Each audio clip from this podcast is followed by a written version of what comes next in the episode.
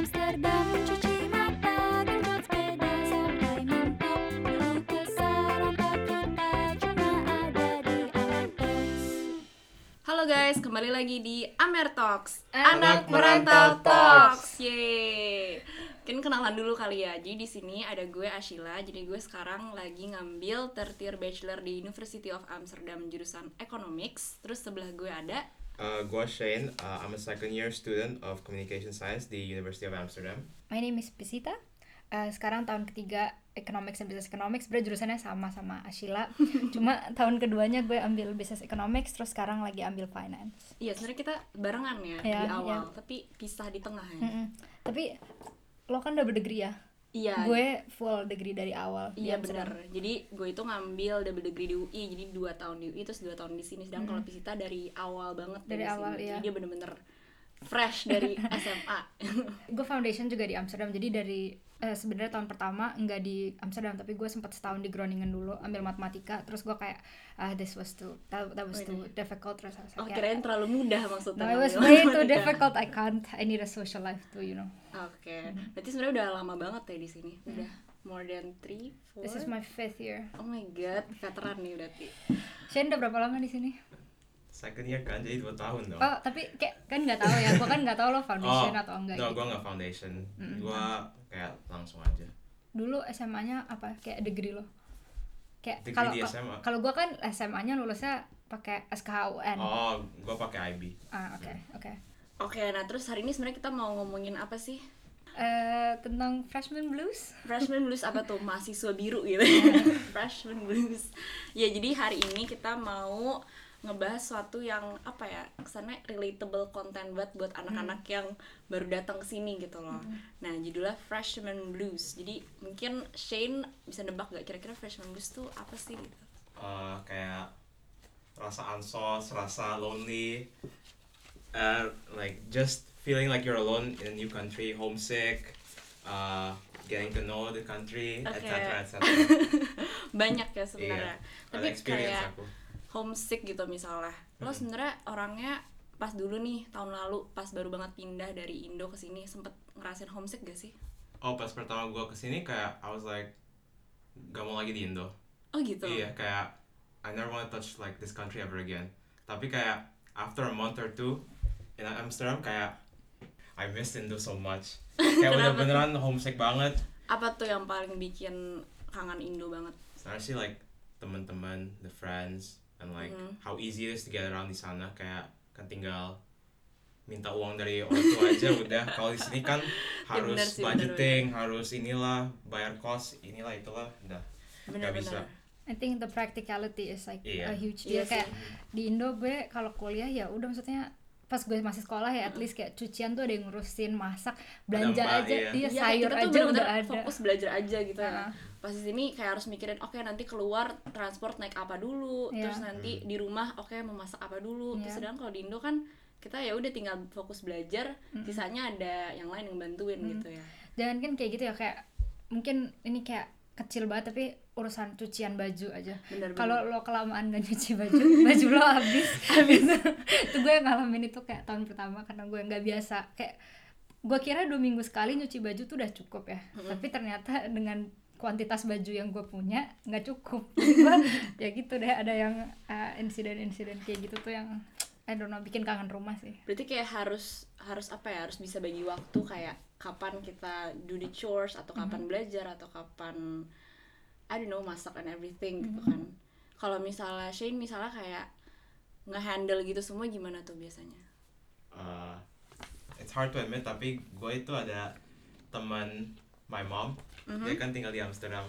Dulu kan gue ya incompetent lah ten- with like independent stuff. Jadi gue minta my mom's friend untuk bersihin rumah gue oh gitu. Bayar 12 euro per jam. Lumayan bersih loh. Oh gitu. Rekomend rekomend Demi apa? Oh, gue boleh. bisa kasih nomornya kalau mau. Oh boleh dia abis ini langsung gue. Iya. Tapi like after that kayak I mean without her Mhm. kotor banget nanti bisa baju di sini box di sana Aduh, aduh. kayak udah kayak orang kayak orang gila lah orang gila Iya. itu eh, kayak gitu emang kayak nggak biasa pas di Indonesia atau apa ya atau oh gue emang emang orang males sih Oh, gitu. tapi tapi juga kirain gitu tapi mungkin lagi sibuk nggak biasa. kuliah gitu Not jadi really. kayak nggak sempet gue banyak free time tapi Oke. males plus um, kayak belum biasa sama sekali makanya boleh tuh nanti minta nomornya kali ya di sini Ya, kalau lagi gue- males gue juga. ya. Betul tadi kan ngomongin ya kayak lo kadang masih kangen teman-teman gitu Hmm. kan. Mungkin teman-teman SMA gitu ya. Iya. Nah, itu berarti lo punya kesulitan kayak melepaskan high school life gitu gak sih? Uh, I mean, sekarang sih udah kayak we're never getting that time back. Tapi kayak masih like you feel nostalgic about it, right? Kayak especially if you talk with high school friends, kayak even they're nostalgic, jadi kayak lu ngomong all the memories you have with the Iya, bener-bener. kayak what you did on this day, what you did in Iya, this iya. class, kayak makanya like you remembering those things. Kayak pas lagi bolos gimana Iya, gitu. kayak you're like, damn. Good kayak pura-pura sakit gimana gitu. Iya, like good times. Terus sekarang di uni kayak new friends, jadi kayak I don't know, maybe just for me, tapi kayak the vibe-nya nggak sama gitu, kayak sama like high school friends. Tapi kayak gimana cara lo kayak tetap mempertahankan hubungan sama teman-teman SMA? Kan lo kayak jauh, paling jauh gitu loh istilahnya misalnya di Eropa gitu kan. Tapi gimana cara kayak lo tetap bisa tahu kabar teman-teman lo di Indonesia gimana gitu? Ya biasanya sih kan kita ada group chat gitu, jadi kayak we don't like kayak talk about deep stuff kayak gitu, kayak bis- biasa biasanya kayak ada yang cowok sih soalnya Ada- ada yang kalau cewek kan biasanya kayak Beda ya? iya. for us kayak ada yang kirim kayak misalnya like just some random picture terus kayak bilang oh this reminds me of you. Kayak oh ini Apa kayak lu ini lu ini lu. Apa ini. Ya. No Oke, guys stop guys stop. Kalau Picita gitu sama teman-temannya gimana? Uh, well, I think karena gue tahun lalu juga social mentor buat anak tahun pertama, tahun ini gue jadi teaching assistant buat again tahun pertama nama course Future for Skill. Jadi gue handle handle this a lot. Kayak apa sih people and first year students dealing with kehilangan teman and karena whether you would like to admit this or not kayak temenan sama orang Belanda itu requires kayak the relationship is just different. It's not kayak sama orang Indo yang kayak lo nyerocos apa aja semua orang ngerti gitu loh. Kalau sama orang tapi Belanda. kenapa sih sebenarnya kayak ada perbedaan itu? Gue sebenarnya kadang suka bingung sih kayak apa sih yang bikin beda banget? Apa emang karena cultural background aja atau kayak emang apa ya kita grow up in a different environment jadi emang benar-benar beda gitu ya? Well, kalau berdasarkan research yang udah gue lakukan. Oh, udah. gue bisa nanya-nanya. gue bisa nanya-nanya aja sih. Oke. tapi kayak kalau kata mereka tuh temenan sama orang kayak kita ki- itu tuh nggak nggak bisa long lasting karena kemungkinan besar kita tuh bakal pulang ke negara kita lagi atau gimana.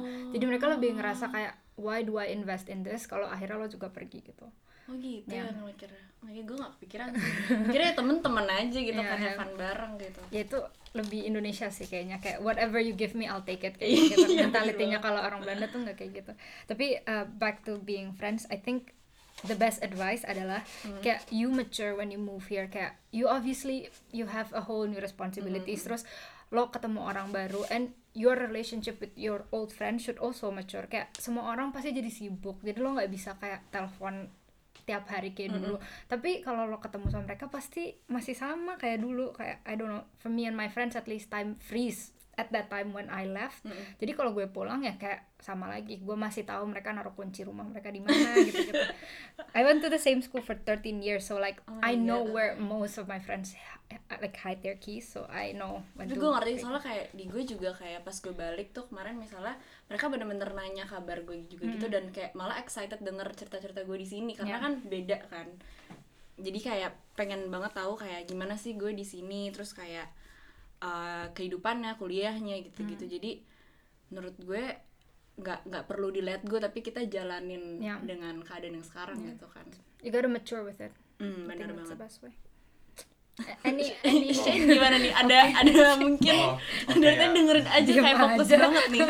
Apa Uh, emang butuh yeah, ketua juga? Going back to like the how Dutch people like the friendship is different kan daripada Indo friend gitu.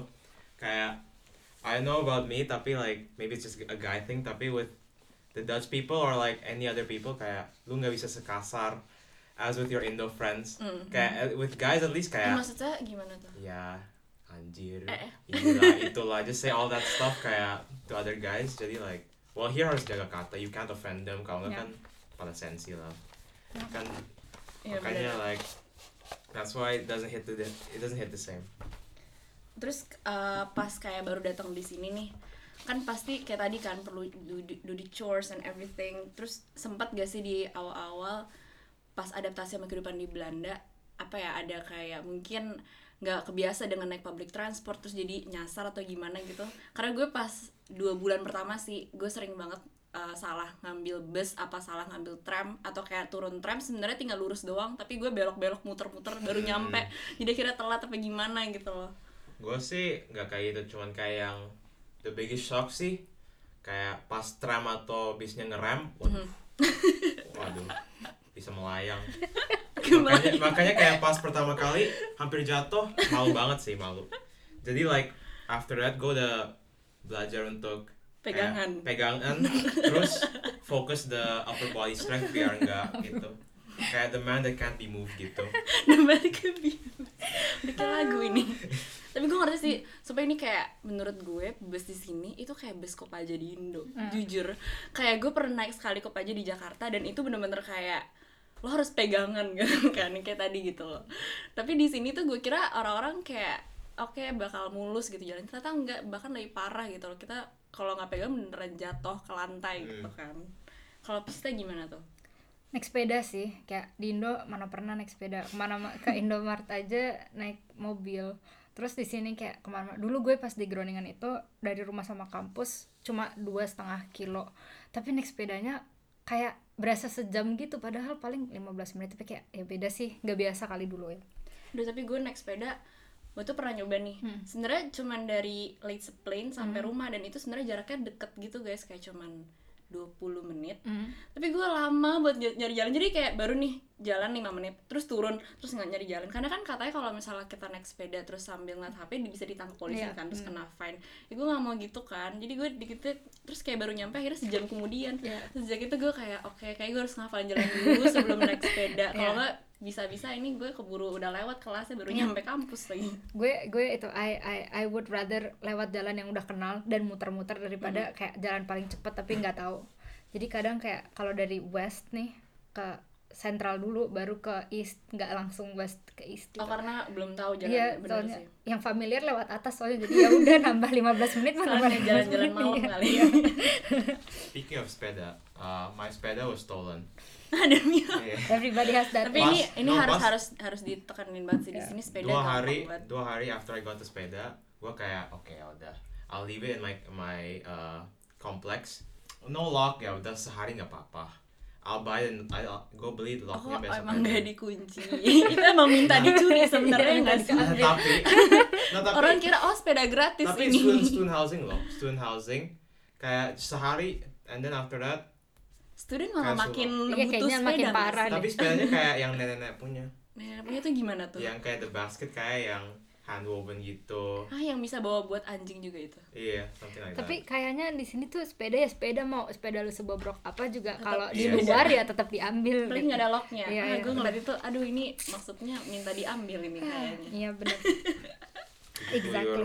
hilang Terus em, gue pengen nanya dong, eh, apa sih bedanya sama pas dulu belajar lo di SMA sama sekarang kuliah? Kayak kan pasti beda tuh. Gue udah lama banget jadi gue kayaknya agak nggak bisa relate. Tapi eh, gue kuliah udah tahun kelima jadi udah lama. Gitu. Udah Iya. ya. ya tapi kayak lo deh Shane kayak dari SMA ke kuliah gimana nanti lo bilang kayak bedanya belajar di apa UI sama di UVA gitu Oh, misalnya. ya benar-benar bisa. to be honest kayak SMA was way harder than kuliah Way harder. jauh lebih susah kan gue dulu IB kan International Baccalaureate jadi kayak six subjects terus kayak uh, essaysnya banyak banget like 2000 3000 3000 words.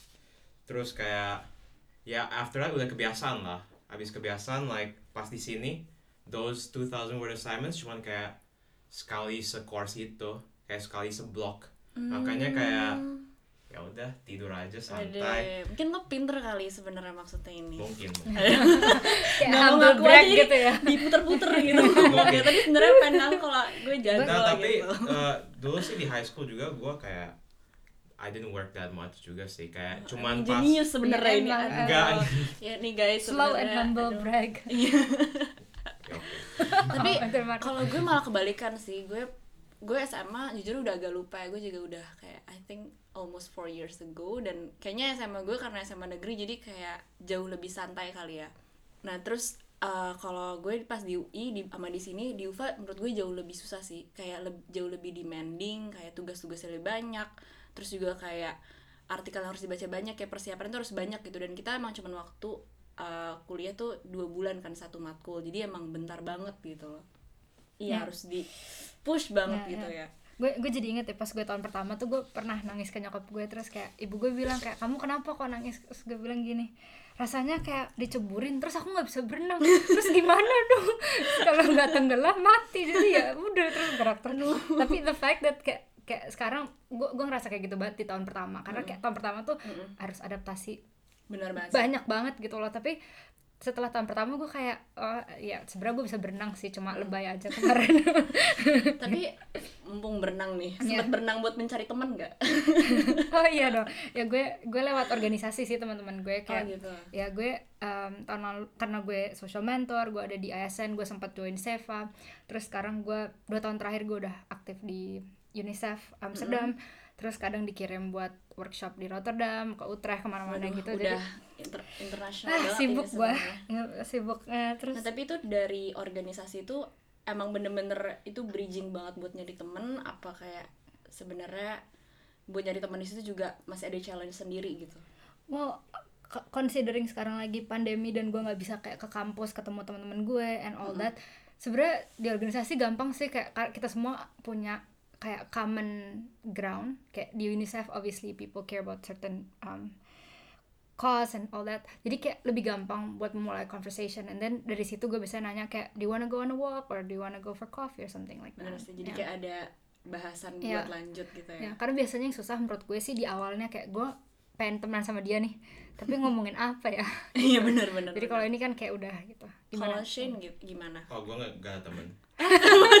gue gimana tuh? gue uh, no I have friends tapi kayak the yang beneran deket gitu kayak the one yang I met pas uh, minggu pertama pas baru masuk di uni.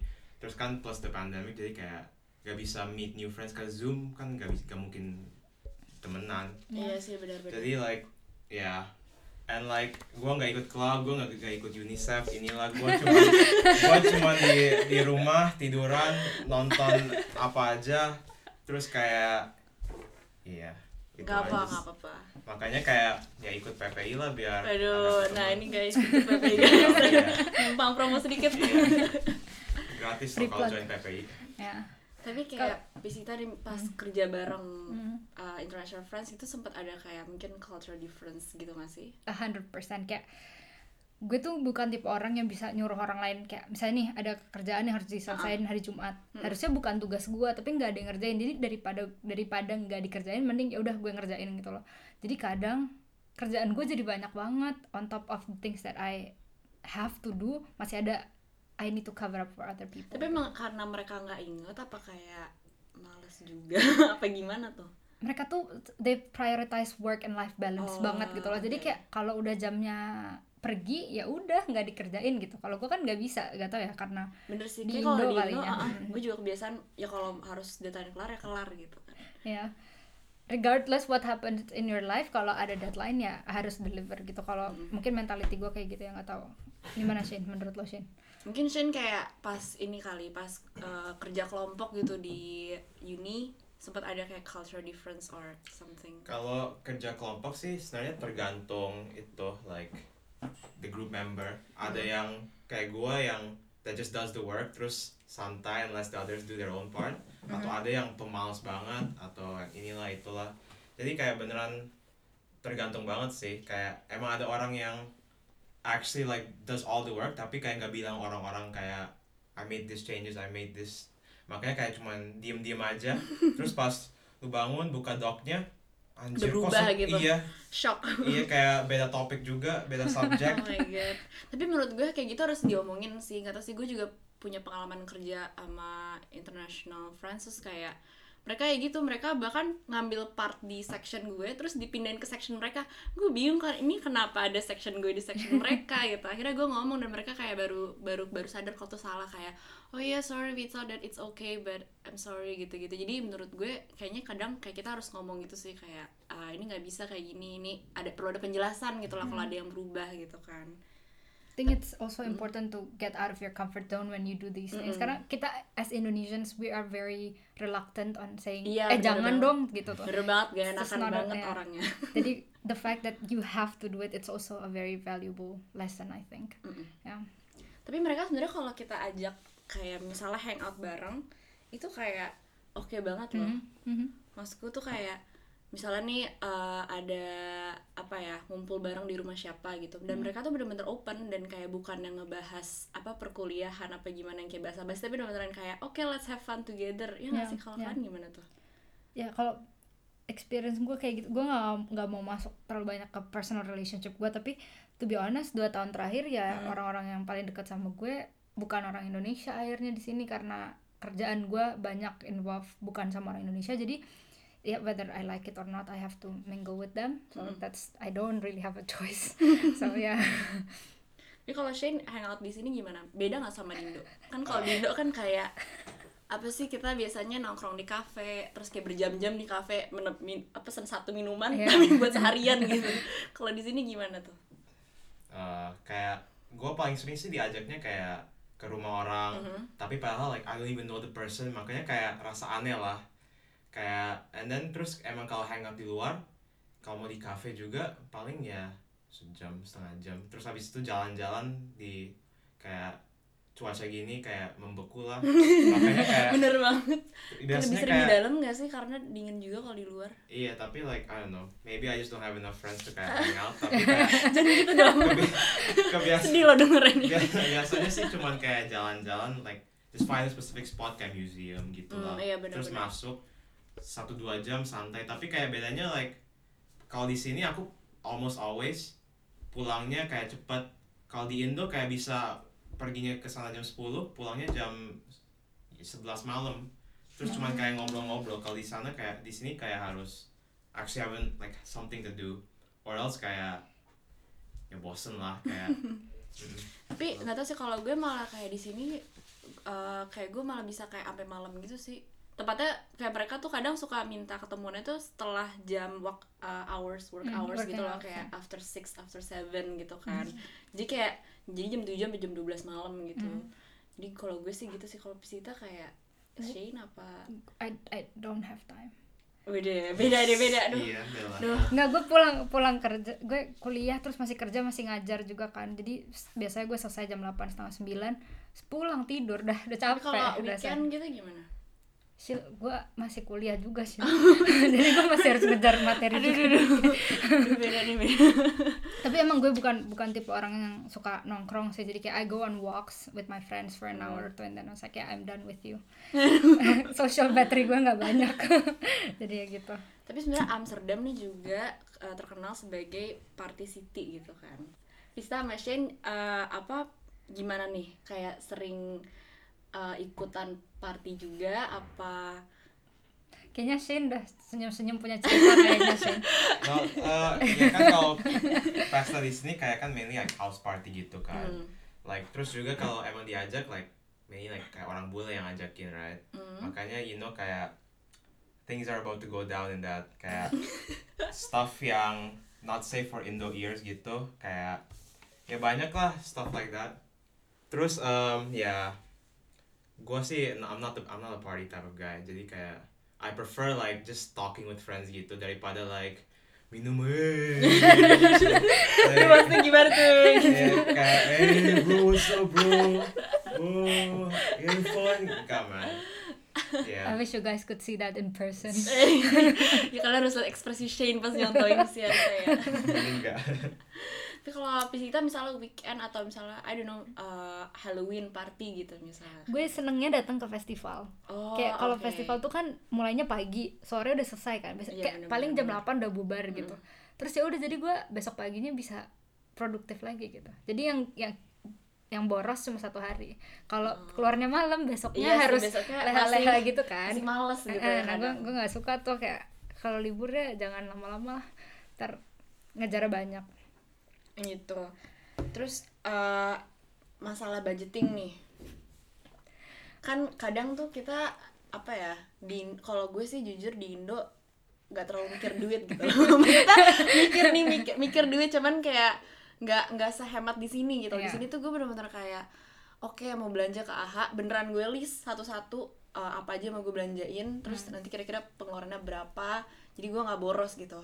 Kalau Cita Machine gimana tuh dulu sih pas pertama ke sini kayak oke ya hemat hidupnya kayak save money all that. Tapi pas pertama kali uh, my mom kirim uang habis udah. Kayak udah like no more no more saving no more this udah. Udah kayak spoiled brat abroad gitu. Makanya like after that uang udah habis gue kayak I realize the consequences to my actions gitu. Kayak learning experience gitu lah Udah jadi sadar ya Iya. apa- terus gimana tuh cara uh, apa your budgeting management Oh sekarang I starve myself. don't listen to that Aduh, guys guys jangan ya jangan ya guys mungkin bisa No, ada yang lebih uh, gitu. sarannya yang lebih Maksud gue like I eat I eat with my friends gitu kayak we eat in bulk gitu kan I have roommates kan jadi Oke. kayak kita bikin makannya bareng. Oh, bukan starve together ya No, eh sometimes ya. Tergantung harinya. aduh apa tuh hari yang bahaya gitu Ya. akhir bulan Iya, 100%. tapi menurut gue satu yang kayak penting banget soal makanan nih ya masak sih Ya. dulu gue di Indo bener-bener nggak pernah nyentuh dapur so nggak pernah bahkan gue nyeplok telur tuh gak bisa ini jujur ya guys tapi kayak sejak di sini kayak the first uh, one year itu bener-bener kayak gue belajar cara nyeplok telur masak indomie. Gini basic things tapi kayak gue dulu gak beneran nggak bisa. Terus kayak uh, baru beneran tuh kayak secondnya baru mulai yang masak uh, apa kayak carbonara lah atau aglio olio atau nasi goreng yang Makin gampang-gampang keren ya iya. masaknya. makin evol- evolve gitu Iya, kan. Ini tuh nggak hemat banget sih menurut gue. Ya gue juga. Gue nggak tahu ya kayak eh, standarnya itu gimana. Tapi dulu pas di Groningen itu gue direkomendasiin sama kampus buat terima uang cuma setahun sekali. Karena lo cuma bisa terima uang gratis without fee dari di bank itu cuma dua tahun set- setahun dua kali kan. Jadi gue bapak ibu gue kirim uang itu setahun sekali. Jadi gue terima bulk langsung duit setahun nih dipegang. Oh, jadi kalau banyak banget nih. Iya lah, bulan-bulan pertama biasanya gue kayak aduh makan keluar ah minggu ini gitu. Terus nanti udah udah bulan Mei gitu itu udah seret. udah langsung gue tinggal segini Kenapa ya kemarin gue makannya kayak gitu. ya, jadi kayak kayak menurut gue it's very important kayak lo mau dapat uang setiap tiga bulan setahun sekali itu kayak you still have to pick and choose. Ya obviously do not starve yourself. Terus kalau lo kadang-kadang Tuh, kayak mungkin bisa didengar saran dari Cicita juga Don't ya worry, gue gue udah I learned that lesson a long time ago. Terus kalau misalnya lo emang ngerasa kayak oh I did something very good, I deserve you know a good good burger yang agak lebih mahal dikit daripada normal Bener kayak sih, reward yourself Ya, dude, you deserve it. Tapi kayak jangan tiap hari. Iya, jangan tiap soalnya, ya, jangan nyuci. reward itu namanya Iya, jangan habis selesai cucian terus kayak oh my god, I did my laundry, now I get a burger. It's- don't do that. It's to be more substantial than that. Tapi yang penting uh, buat teman-teman apalagi yang mau ke sini nih, mungkin di spring besok atau yang default tapi belum datang, tahu aja kalian gak sendirian, kita semua uh, bareng-bareng menghadapi Ya. masalah bersama ini. Dan kalaupun kesepian ada PP Amsterdam yang siap menemani kalian. Jadi ikut acara-acara PP Amsterdam Ya. juga ya guys. Ya udah kali ya untuk kali ini kita stop di sini dulu kali ya. Makasih semua yang udah dengerin, semoga dengerin sampai habis ya. Ya. Terima kasih Ashila gue udah diundang ke podcastnya. Makasih juga untuk Sister dan Shane untuk uh, udah ngomongin tips-tips yang penting banget nih buat teman-teman. Tadi cuma curhat. Iya kan kan bisa jadi pembelajaran yang lain. Don't starve Learn by yourself ya guys. Oke. Lumayan jadi outlet loh tadi. Iya. Oke, sekian dari Amer Talks, anak merantau Talks. Talks. See you di episode selanjutnya. Bye guys. Bye.